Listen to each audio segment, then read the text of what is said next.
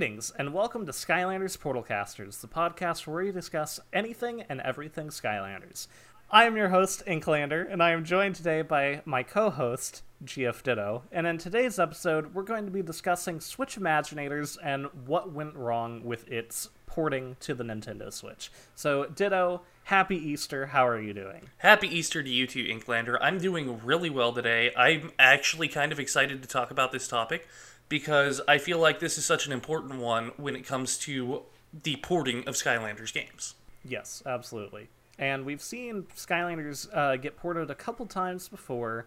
You know, like we've seen that happen with the newer console generations being, you know, PS4 and Xbox One originally, where Swap Force came out on the older consoles and eventually got ported to the PS4 and Xbox One with significant improvement in graphics and performance.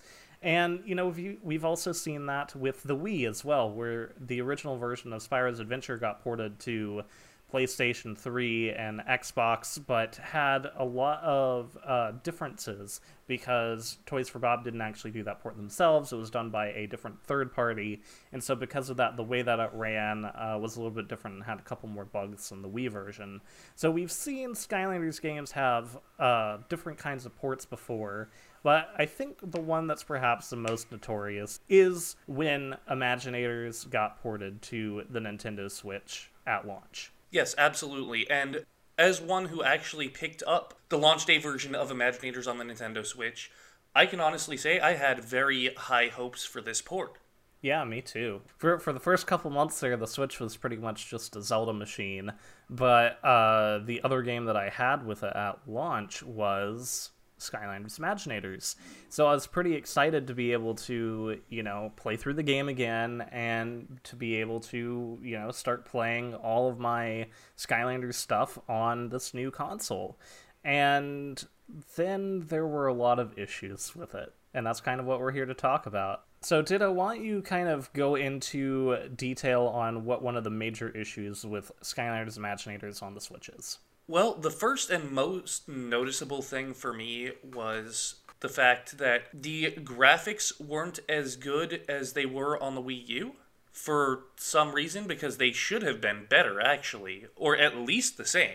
And load times seemed to be longer as well. Oh yeah, yeah, they seem to be quite a few seconds longer. And this was surprising because already Imaginators doesn't look that great even when you look at it on PlayStation 4 or Xbox One. It looks good, you know, but it doesn't look as good as the Vicarious Visions games. Swap Force and Superchargers always have looked spectacular. Like the lighting, the textures, everything always looks really top notch.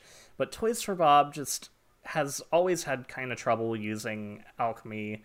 Not really sure why. Maybe they don't really have a team specifically behind uh, graphics I don't even know if that's the case when it comes to things like Crash 4 It's About Time, because Crash 4 was made by Toys for Bob, and it looks really great, and that was done in the same engine as Skylanders.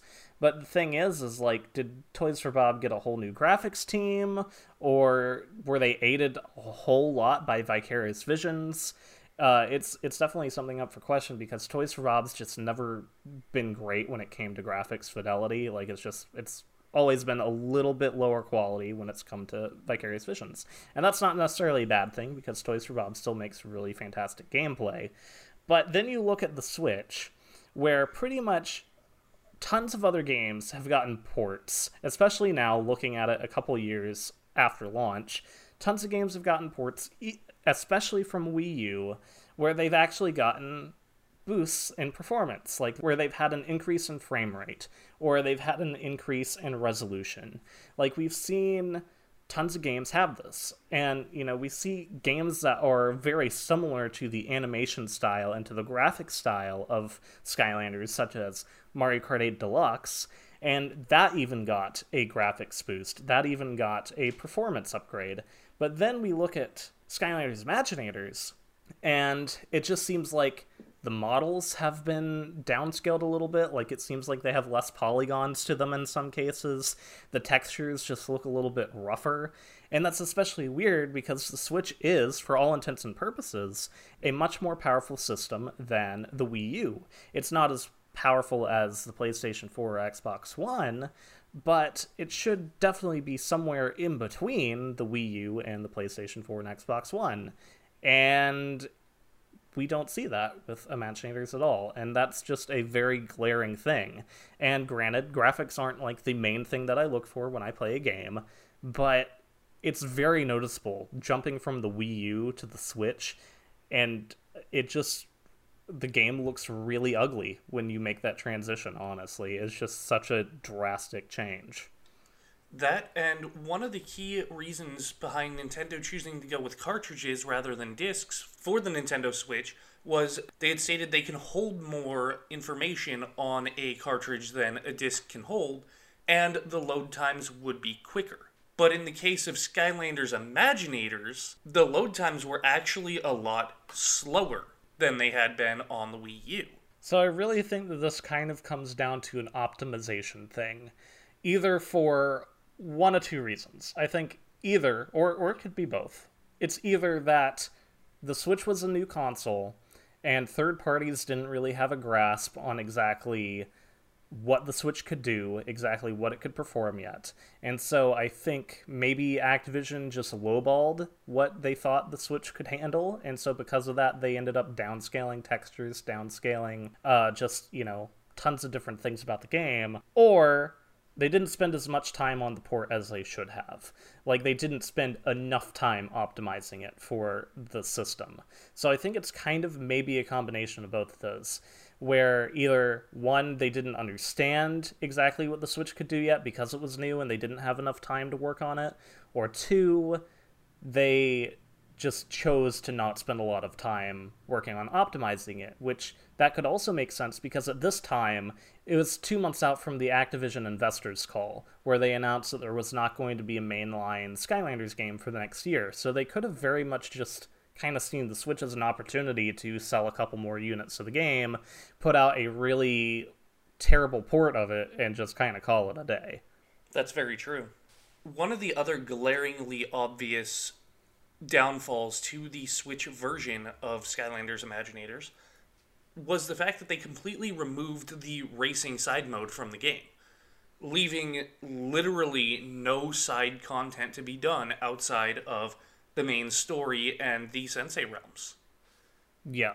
And that is something that we kind of sort of touched on a little bit in our conversation with Portal Master last season. Imaginators really did not have a lot of side content. Like, yeah, you can kind of play the battle arena over and over again, and the waves do change, but at the same time, that was kind of integrated into the story, and so you can't really call it as like dedicated side content or dedicated post game content. Meanwhile, the racing technically was exactly the dedicated post game and side game content, but that got removed. So not only was that a port anyway to begin with from Superchargers, but that also just flat out got removed in the Switch version for pretty much no reason at all, because you could have a digital library of figures but for some reason it couldn't just save the vehicles like it did the Skylanders. It was a little weird. Definitely an odd choice because that would have just given people more to do. It's understandable why the traps couldn't be scanned by the Joy-Con, but vehicles, those should work exactly the same way as Skylanders. It was just an odd choice for them to remove that. It really was. And that brings us to our next point when it comes to what really went wrong here and that would be the digital library itself. The digital library was a great concept. We had seen it implemented before in the 3DS version of Skylanders Superchargers Racing. But the way they did it in the Switch version of Imaginators, they actually limited the size of the library to 324 characters, which isn't quite enough for one of each character, especially if you have Imaginators. I believe there are a total of 339 characters, including variants. Yes, uh, and excluding Heartbreaker Buckshot. Poor Heartbreaker Buckshot. yes. Would have gotten us to at least an even number of 340. But yeah, so it's pretty much not even enough to take up your full collection.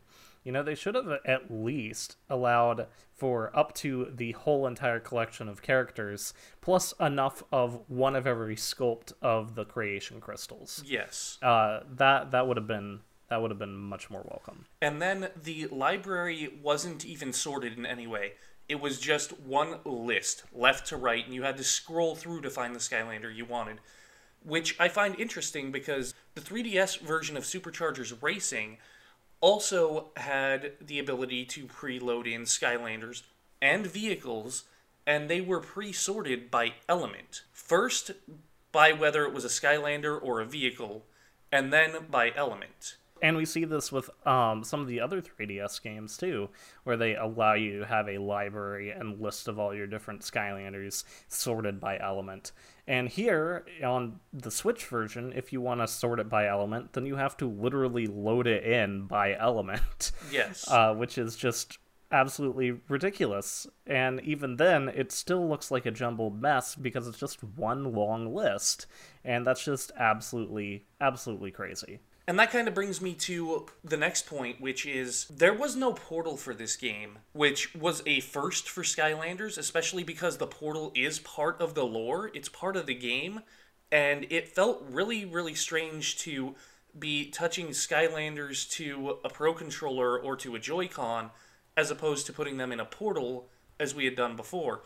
Even on the 3DS, they implemented a portal and just utilized the 3DS's IR capabilities to load in Skylanders by those means. In this case, they could have done something similar. The Joy-Cons do have IR technology, and they just chose not to utilize that to put the NFC in one of the Joy-Cons. And the NFC didn't exactly work very well with the way that they did it. The range was no good. And in requiring you to load in the same character twice to make it truly playable in the game, oftentimes during the 10 to 15 seconds it takes to load that information from the NFC chip into the Joy-Con, oftentimes you would end up failing the transition and having to try again.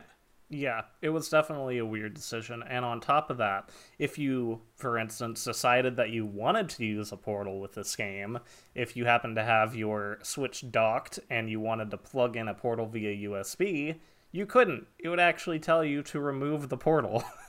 uh, it would tell you that it's not compatible, uh, which is just ridiculous because you're so used to having a portal, you should at least be able to have the option there.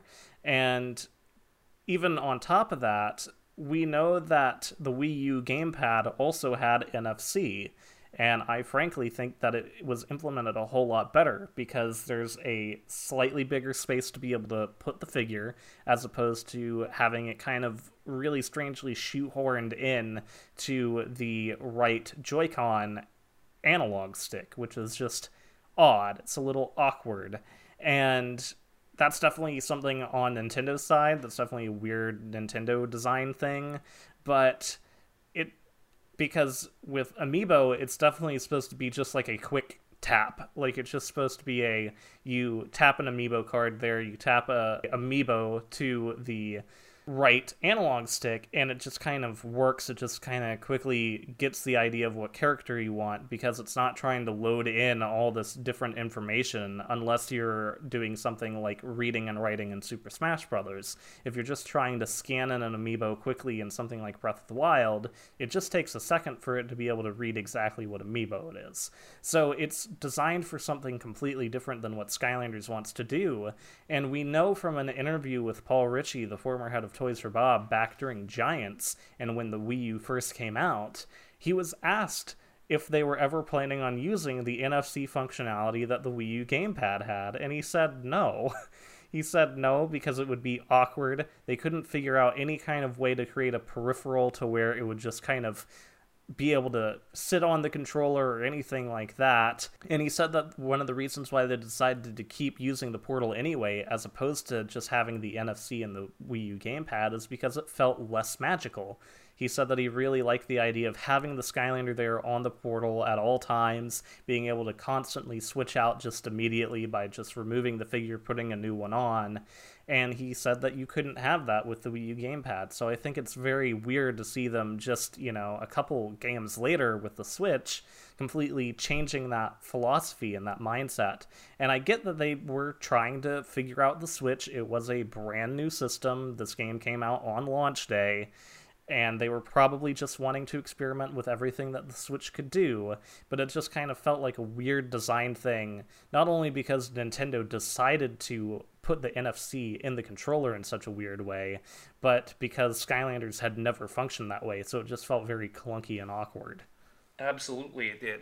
I definitely think that the Switch Imaginators could probably have improved quite a bit if they had just taken maybe a little bit more time to work on figuring out exactly what the Switch could do, trying to optimize those load times, and then also at least just letting us have a better sorted menu when it came to loading in a Skylander, like allow you to sort it by element or maybe by alphabetical order or something to just have have it be a little bit more customizable and a little bit easier to manage. That definitely would have been a whole lot more helpful and then allowing us to be able to use a portal and try to use the portal with the game as opposed to using the really kind of awkward uh, way of scanning in the NFC through the right Joy-Con. So after spending all this time trying to hunt for the right way to be able to set the Skylander on top of that right analog stick on the Joy-Con, I think it's time for us to start hunting for some Skylanders ourselves. It's time for a legendary treasure hunt.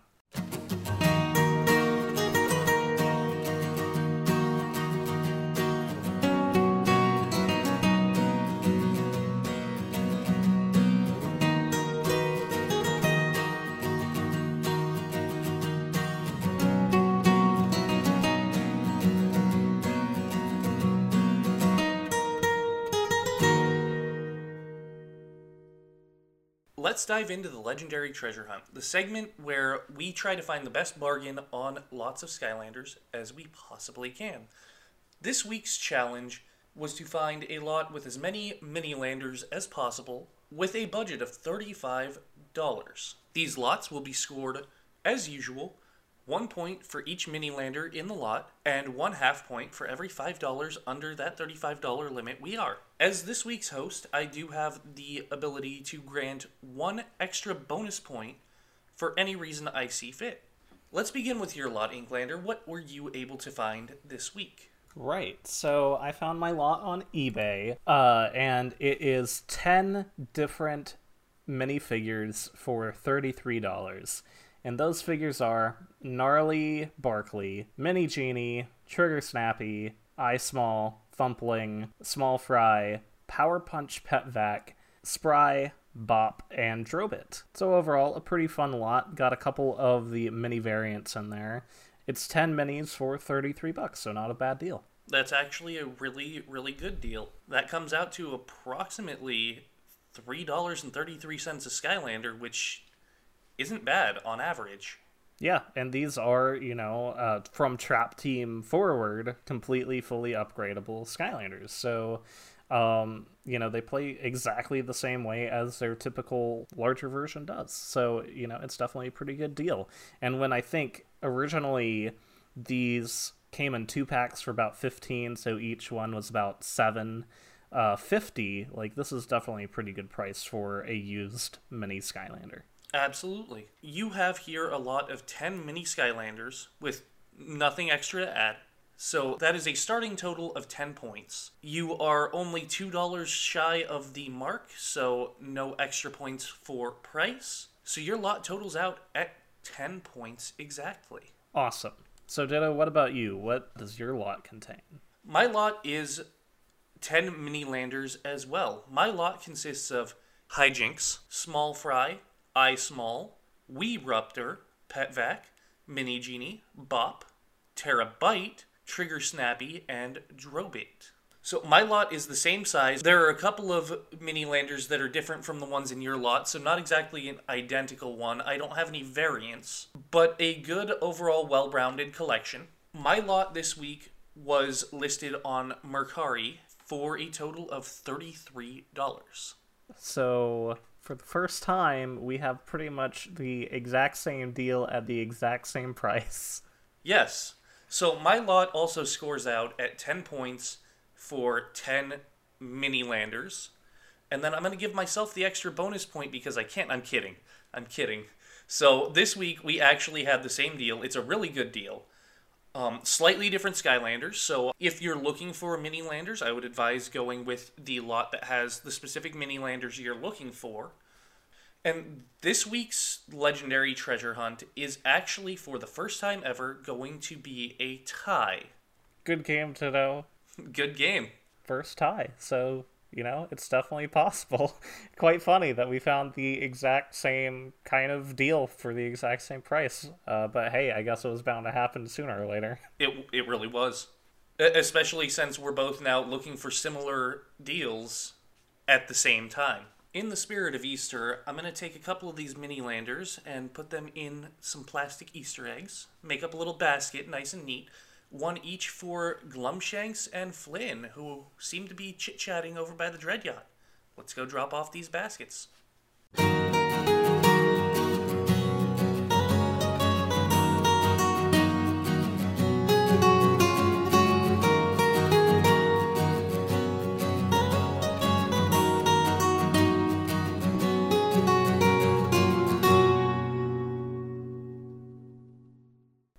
Here we are on board the Dread Yacht, and it, it there's some sort of weird voice coming from the clouds.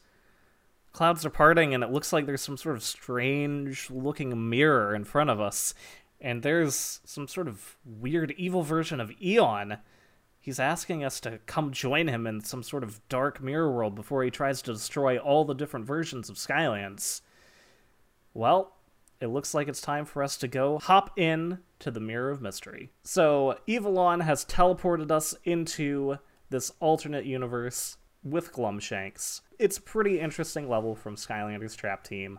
We have friendly trolls, we have evil Mabus, we have friendly Kaos, evil Persephone and Flynn. It's just all kinds of craziness, and quite frankly, I find this level to be a lot of fun. Ditto, what are your thoughts on it? I found this level to be therapeutic. There's nothing like watching Persephone just explode into dust after how much money you have poured into upgrades for your Skylanders because you can't save Skylands for free.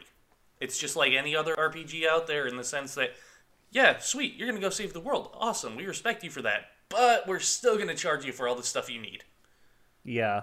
I've always found Persephone's character to be annoying for a lot of reasons. For one, just, you know, I, I don't know. I don't really like personality. I find her really annoying. But then, two, the other thing is that for most of the games until Imaginators, you had to, like, sit through cutscenes of her asking, Do you want another magical upgrade? Yes. Over and over and over again, just for you to be able to just max out a Skylander when it came to upgrades. Uh-huh. And that was quite annoying. So being able to kind of have this sort of boss battle with her and then, like, destroy her tree and just move on with your day, it was quite nice. It was. It was very, very nice. Um, and there's some other really fun things with this level too. Like I really like the hippie trolls. They're quite hilarious. I really just like how chill and laid back they are. And you know, we in in this game, you know, we we see various different kinds of variations of trolls in the regular Skylanders universe with like the executioners and the trolls with the jetpacks and everything.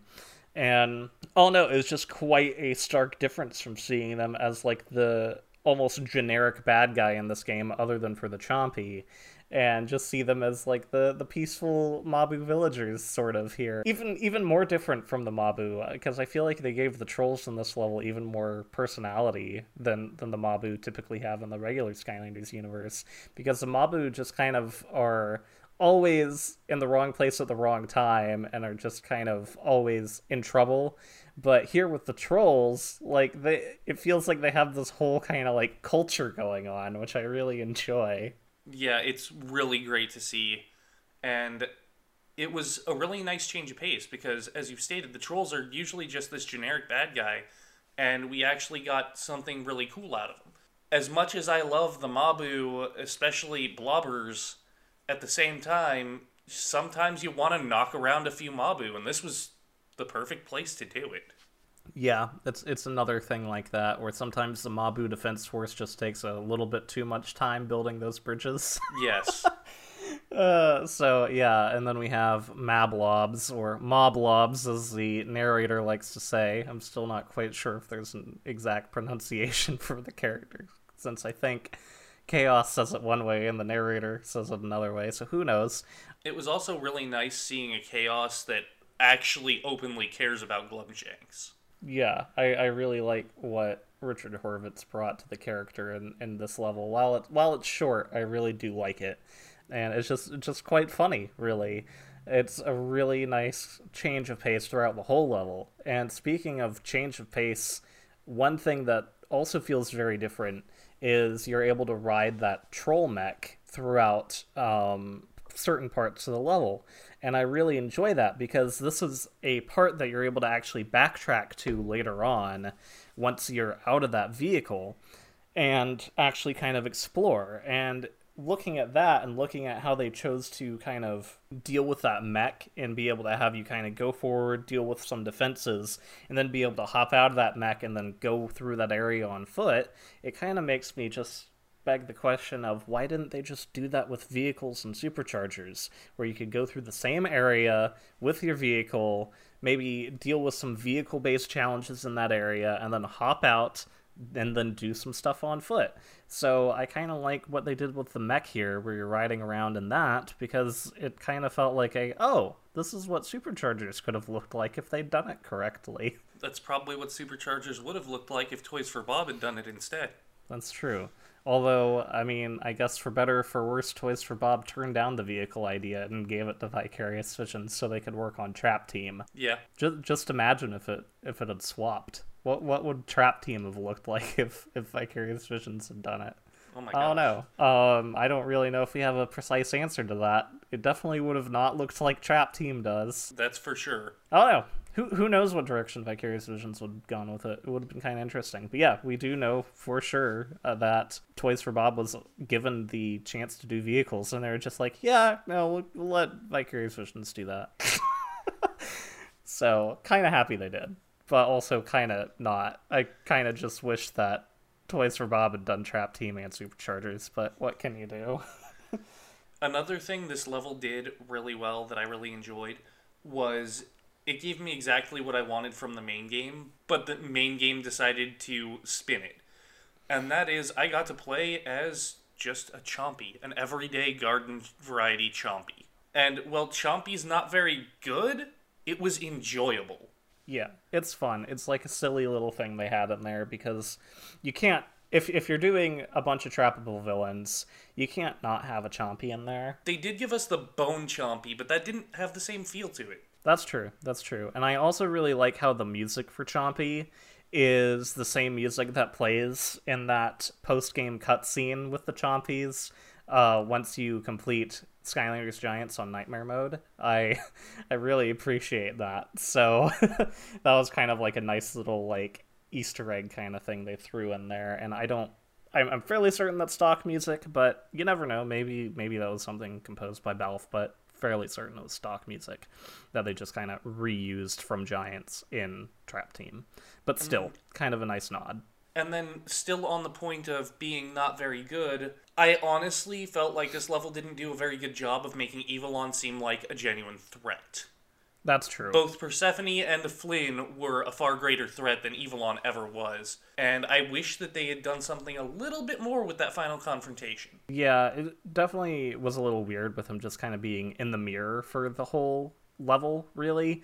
Um, I definitely would have preferred him to kind of have like a Kaos fight. It would have been interesting Yes. for them to like mirror the Kaos fight from Trap Team in some way with Evilon. That was my thought. Either somehow Flynn and them get Evilon freed from the mirror, or we get sucked into the mirror and there's this, this confrontation similar to the Kaos battle. That would have been ideal. Instead, what we got was a very non threatening, kind of anticlimactic ending to what was overall a good level. Yeah, and it's not like I don't like the airship fight where you're going and blowing up cannons. Like that's definitely fun, and I feel like this was a fun version of that in comparison to the other times that they do it, like with um Chef Zeppelin. But it would have been cool if there was something a little bit after that. And even going off of that, it would have been really cool if Evilon was trappable. It would have been really neat to kind of have this additional evil portal master that maybe you could have trapped with the Kaos trap and or with his own Evilon trap that maybe came with the adventure pack, that just would have been a whole lot of fun to kind of see what they could have done with that. It would have been really cool, and honestly, I feel like the Kaos Trap would have been perfect for capturing Evilon because we didn't know this at the time, but when they made Skylanders Academy, they revealed that Eon has the same marking on his forehead that Kaos has. Them being under the same element and thus utilizing the same trap would have been even more fitting because of this. Evilon definitely would have been a really cool addition to that lineup, and it would have given the Kaos Trap an additional use other than just capturing Kaos. Now, we do know that Kaos was originally planned to be the Magic Doom Raider, but was scrapped due to capitalism. I mean, because they wanted to come up with a different idea for how the traps would work. But, you know, it still would have been kind of cool to see them try to integrate it in some way with having Evilon be trappable. And then what would have made it really cool about having Evilon trappable, especially if they used the same element traps, is then this element wouldn't necessarily be known as the Kaos element. It would be the Portal Master element, I'm sure. Yeah, absolutely. They could have maybe tweaked it a little bit, had a little bit more development time, and maybe thought about that. And it would be kind of cool to see exactly what would happen with that going forward, because they could even implement that in like the mobile game Ring of Heroes a little bit, where now I believe with Ring of Heroes 2.0, the Portal Masters are playable, and they could have maybe done something with a Portal Master element in that way. And that would have helped the immersion in the sense that not only are we a part of their world as it is, but now we too have an element assigned to us just like the Skylanders do. Only ours is all encompassing, as we see with Kaos. And, you know, this level overall, though, was quite a lot of fun. Like, we got an evil version of Flynn whose catchphrase is Doom instead of Boom, which is very funny. And I like how he kind of has, like, that whole section where you're having to, like, run away from the bombs and trying to get to the safe areas. It was kind of a good flashback to like Battlefield um, from Spyro's Adventure. Like they definitely kind of had some fun with that, and just kind of thinking just how hilarious it would be going back to thinking about the Chompy again. What would have happened if instead of Chompy Mage we just got a Chompy? for for imaginators for one of the figures where it's just this tiny chompy on top of this giant pedestal Oh my god. would have been been absolutely absolutely crazy because it would just have been Toys for Bob recognizing that they have a problem. Now, this level isn't one that I see very often because it's not part of the main story, so I don't tend to go out of my way because speedruns. But this level is, in the way of DLC levels, probably one of the most fun ones out there. I would put it, I would personally rank it right there with Thumpin' Wumpa Islands. These are probably my two favorite DLC levels of them all. And I hadn't really given much thought to that until we decided to come back and visit it for this episode. yeah, I definitely agree. This level is really fun because it does something different from all the other adventure pack levels because yes those are always going to be something separate from the main story so they're always just going to kind of feel like side content but in many ways this really feels like a what if kind of level where they chose to kind of do this alternate universe what if everything was the mirror version of the way that it actually is? And because of that i think it helps it really stand out a lot more kind of like the crash level in that the crash level is all themed around crash and it's themed around that crossover character. So i really like how with that level and also with mirror mystery they try to do something different. They try to go out of what it typically means to be an adventure pack level and i really enjoyed it This level gave me the thought process of what could happen if they took this one level, the concepts behind it and everything they did here, and made a whole Skylanders game around this alternate universe. It would be a lot of fun. Like they could kind of even pull like a link to the past kind of thing, where you have like the regular Skylanders world, and maybe you have a couple levels in there, and then you have the mirror world where you have like some stuff going on in there, and maybe stuff that's happening in one of the worlds is affecting the other world, and that would kind of be something really cool to see. Like they could really make that a mechanic. And especially as someone that doesn't really want them to focus on Gimmicklanders anymore, one way to really make a new Skylanders game feel like it has a very unique identity without having to add in some sort of new type of character, it'd be really cool to see them try to maybe add that as like a gimmick to the story, if you will, where you're bouncing back and forth between these two worlds, and that'd be kind of really fun to see. I really hope Toys for Bob is taking notes because this idea is actually gold, and I feel like the fans would really, really enjoy it. Yeah. I think it would be lots of fun, and it'd be a great concept for a new game. So, with Evilon's defeat, it's time for us to step back through the mirror and head to the Arkeyan Arena.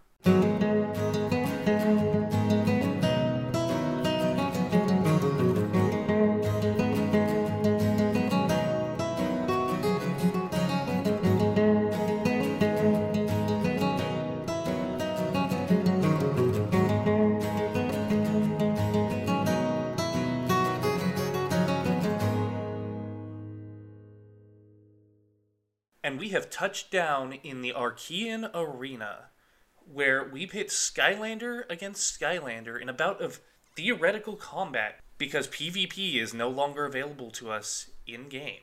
So, Inklander, what Skylander have you brought to champion for you in today's arena battle? For this episode, I've decided to bring Fizzy Frenzy Pop Fizz into the arena. Fizzy Frenzy Pop Fizz is the Series 3 version of Pop Fizz, and he is of the magic element. He is ranged and has a health of 810, critical hit of 60, armor of 31, speed of 42, and luck of 28. His primary attack is Potion Lob, which allows him to throw a potion for 40 damage. His attack 2 is Beast Form, where he's able to transform into a beast, and that deals 48 damage. Kind of having that Dr. Jekyll, Mr. Hyde kind of transformation going on there. And then attack 3 is New Concoction, which deals 0 damage, but allows Pop Fizz to be able to switch between his different potion types. So, his two different paths are Best of the Beast and Mad Scientist. Best of the Beast has Beast Form drain slower, it recharges faster, and gains an attack 3. Meanwhile, Mad Scientist has potions gain increased damage and effects, there are more potion effects added, and attack 1 can be charged up for three different potions being thrown at once. Both of these paths are really cool, they are a lot of fun, and when you have so many different pop fizzes in your collection, you're able to pick between both, and both are actually really fun to use and do come in handy in various different ways. So overall, Pop Fizz is actually a pretty fun and pretty powerful Skylander. There is no denying that. Now, the Skylander I have chosen to champion for me this Easter is none other than one that many would probably call uh, the counterpart to Pop Fizz. I have brought with me today Springtime Big Bang Trigger Happy. Got some Easter flair in there. Now, Springtime Trigger Happy is a ranged tech element Skylander. With a maximum health at level 20 of 600, critical hit 56, Armor 27, Speed 45, and Luck 27. His attack 1 is Golden Pistols, which rapidly fires coins at his opponent, dealing 15 points of damage, 101 if charged. His attack 2 is called Lob Golden Safe, which does exactly that. It lobs a golden safe forward, dealing 46 points of damage. And his attack 3 is Golden Machine Gun, which summons a turret style minigun that fires rapidly at opponents, dealing 12 points of damage per hit. For his upgrade paths, his top path is called Golden Frenzy, which allows for attack 1 to be charged, gain ricochet, and increased damage. And his bottom path is Golden Money Bangs, which gives attack 2 range, explosions, and creates a mine wherever it lands. Two different paths for two very different playstyles, depending on whether you're heavy on the attack one, you like to fire rapidly, or you would rather lob the heavier damage safe and leave behind traps for your opponent.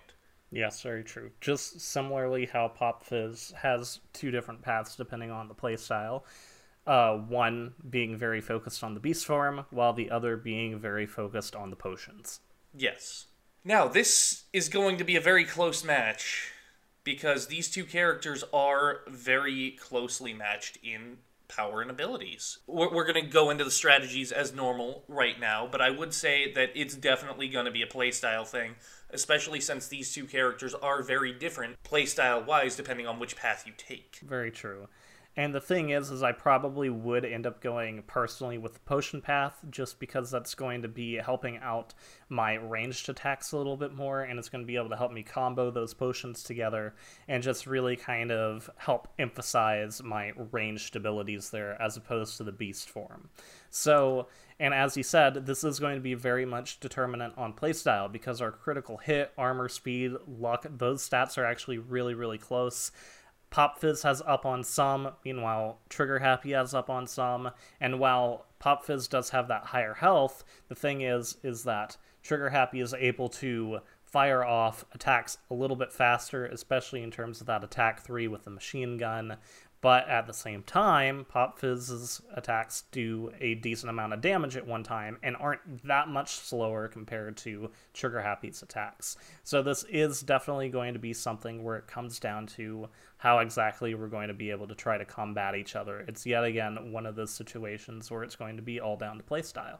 Absolutely. So my plan here would kind of be to definitely take the top path because that allows for more damage coming from my attack 1. But to start out the battle, I would start with attack 3 because that machine gun does fire rapidly. The machine gun is much faster than anything Pop Fizz can hand out. It fires something like 10 rounds per second, I think it is. So I would begin the battle by popping into that machine gun attack and just gunning down as much of your HP as I possibly can as you move to get into range to potion at me. And then I would switch to my attack ones because they do deal a bit more damage, especially when upgraded. And they allow for the mobility of me being able to dodge and then resume firing. Whereas the machine gun doesn't have that portability at all. It takes about a second to set it up, and then well, you can dodge out of it pretty well instantly by letting go of the button and then pressing jump and moving out of the way. Getting it started up again isn't as easy or as quick as just popping off into that attack one rapidly. That is true. Meanwhile, me, the strategy I'd probably be trying to go with is lobbing as many potions as possible and also switching between potions to be able to lay down a lot of those potions that are catching fire, and that will be able to deal more damage if I end up being able to catch Trigger Happy in those fires. And then it's not really until Trigger Happy's health is getting extremely low, right around maybe two, three hundred damage, that I would really want to risk switching over to beast form, getting in a little bit closer, and being able to deal a decent amount of damage with that as well. But primarily, my strategy here is going to be using those potions, combining those potions effectively, and, and trying to deal as much damage there as possible. I might even try to send out some of the potion minions as well to be able to kind of hope to sideline and maybe deal a little bit more damage to Trigger Happy, especially if Trigger Happy is locked into that tertiary attack. And I feel like both the fires and the minions would be what makes this such an even match because those would allow for you to deal more damage. Trigger Happy would usually be pumping out the damage a bit quicker, especially laying on that attack 3 from the start with the machine gun. But I feel like the potion minions and the fires would be what brings it so close and makes it so that Trigger Happy is not the obvious winner because all it takes is a couple extra hits from some of these hazards that you're laying out to level the playing field. Yeah, especially if Trigger Happy is locked into that attack three, where, as you said, it takes a couple seconds to get into and it takes a moment to get out of it. So if you are kind of sitting there and dealing a decent amount of damage to me, I'm also going to be able to combo my potions uh, pretty effectively and also deal a great deal of damage to Trigger Happy as well. So yet again, it seems like we have another situation where this might be a tie. Like this is going to be a really close matchup and because both of these are pretty powerful, pretty quick Skylanders when it comes to their attacks. And while their attacks are pretty different, they are going to be able to balance each other out pretty well to where this is going to be an even matchup quite a bit of the time. Yes, I would agree so. And so, once again, for this episode in the Arkeyan Arena, I'm going to have to declare this a draw between the two. Feel free to let us know who you think would take this battle. And so, with the conclusion of today's battle, we're going to go ahead and hop back aboard the Dread Yacht and head towards Skylanders Academy, where we will meet with Brock for today's segment of Brock's Baddies.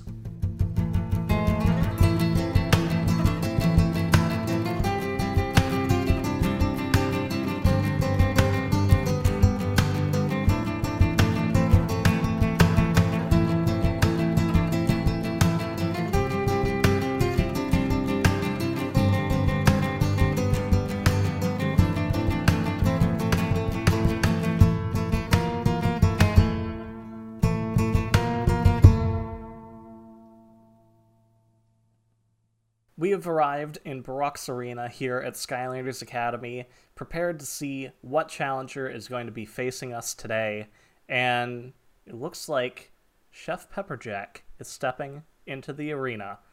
So, Ditto, what are your thoughts on Chef Pepperjack as a character, his design, his playstyle? How do you how do you think his boss fight is? Well, Inklander, Chef Pepperjack is actually a really, really interesting character to me. Um, considering, you know, I love to cook, he's a chef. It's really rather intriguing to see all the details behind this character. I find it interesting, his design. He is obviously designed like a chef, he, he wears the outfit, but his head is shaped like a, a pepper. And we really don't see any of the rest of him. He's got sleeves all the way up into oven mitts, so we, we don't really get to see how the rest of him was designed. I wonder if it's not all vines, perhaps. Maybe he's just a big old plant with a pepper for a head. Or, you know, maybe he's made up of multiple peppers. It is something that's kind of left to the imagination there. Yeah, that's true. That's true. And it is kind of neat. Uh, there are some sites where you're able to see like the initial concept designs of uh, Chef Pepperjack as a character, and you see tons of different ideas of like having a character sitting in kind of a pot almost sitting inside like a cooking pan like there's a lot of different kind of variations that they could have gone with this character and i'm really happy that they decided to settle on this idea i think it's pretty simple i think it's pretty straightforward but it's also funny i kind of like how the stem of the pepper is like his goatee Yes, the pepper stem goatee is perfect. That was the perfect touch. Yeah, and as someone that really likes spicy food, I really like pepper jack as a cheese. It's my favorite kind of cheese. I just really particularly connect with this character. It's just a really really great design. I think it's funny and straightforward. You hear the name, it's it's just it works really well and I think it really fits with exactly who he's supposed to be. And then the egg beater weapon was just the icing on top, really.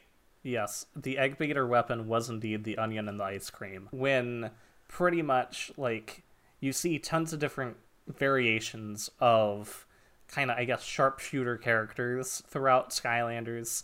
His weapon, if you will, is really unique because I just I really like how they made it an egg beater because it's absolutely ridiculous. It's really only something you would see in Skylanders and it works really well. It's really fun. And he's also able to throw out those uh, hot peppers as well, and they're able to kind of create burning pools of lava almost uh, in in the boss fight, and I think that really fits with his character as well because his design is based on a pepper, and you know he's all about like spicy food and everything like that, and I just really really think that his attacks and his moves fit well with a chef and with his overall design. And as for his personality, he he's just this Cajun chef, and his voice lines and his scripting, it all just really nails the feeling. He is truly what I would call the perfect chef character for Skylands.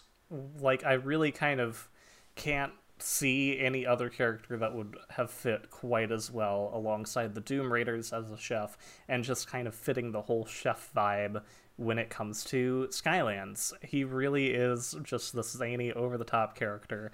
I really like his personality. The voice actor is absolutely fantastic with the character, and it's just a lot of fun. Like, he's pretty much exactly what you would kind of picture for Skylanders, and it works really well. And his arena that is specific to his boss fight is actually really cool. I would have loved to have seen it appear in Brock's arena as an arena style battle because it's basically this large grill where it fires off lasers that are used to cook the food. It drops steaks onto the grill and it provides an area for him to throw those peppers and have them go ahead and burst into flames and actually could serve a more practical use at that point because that could cook the spice into the steaks.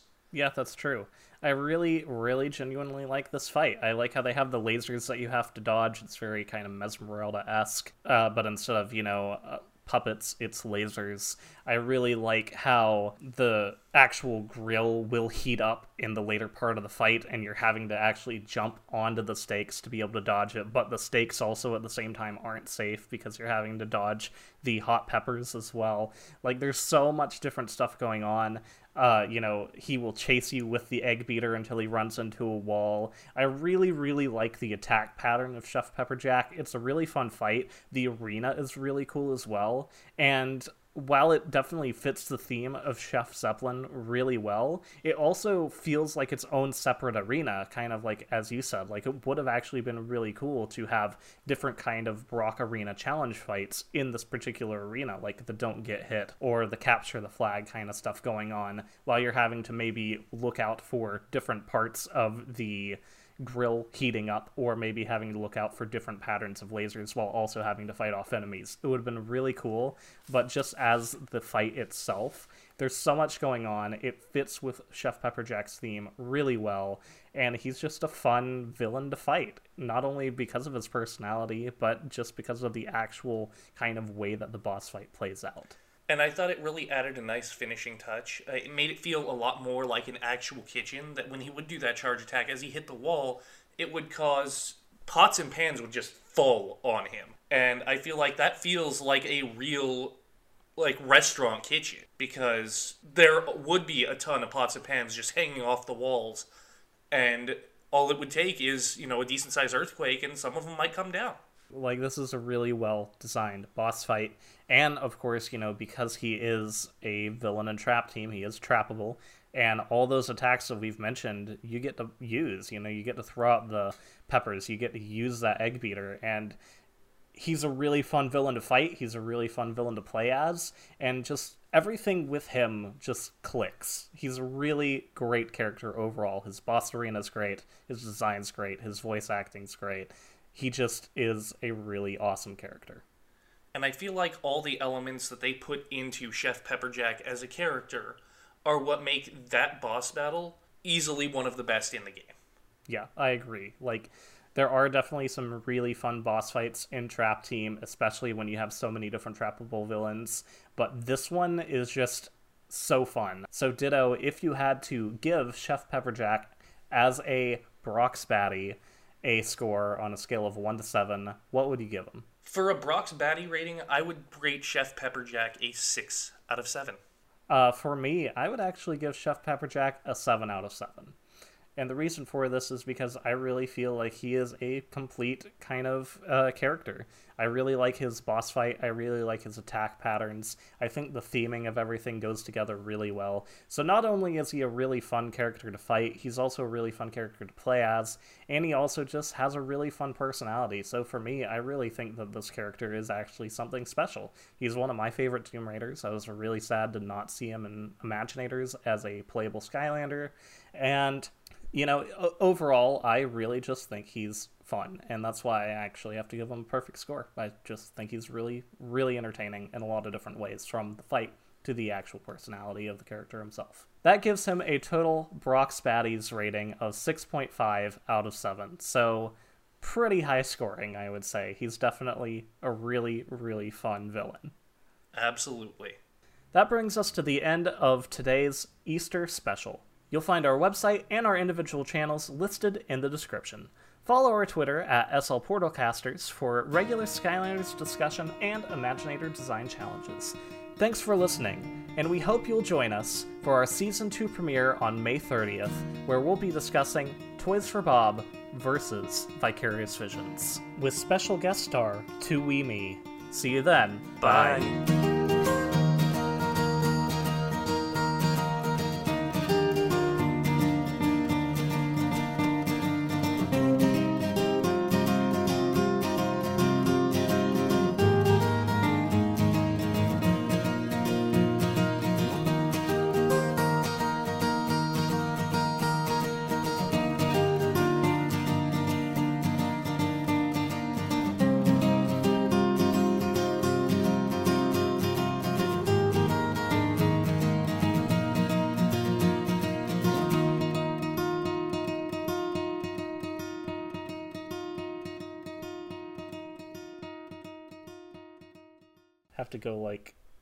To the Toys for Bob office and just be like, "Hey, you got any you got any misprints or something I can have?" you should do that. Just just go to their office one day, Ditto. You're closer. I am. I am. Hang on. Um, just just go there and be like, "Hey, you guys got Heartbreaker Buckshot?" I'm on maps right now.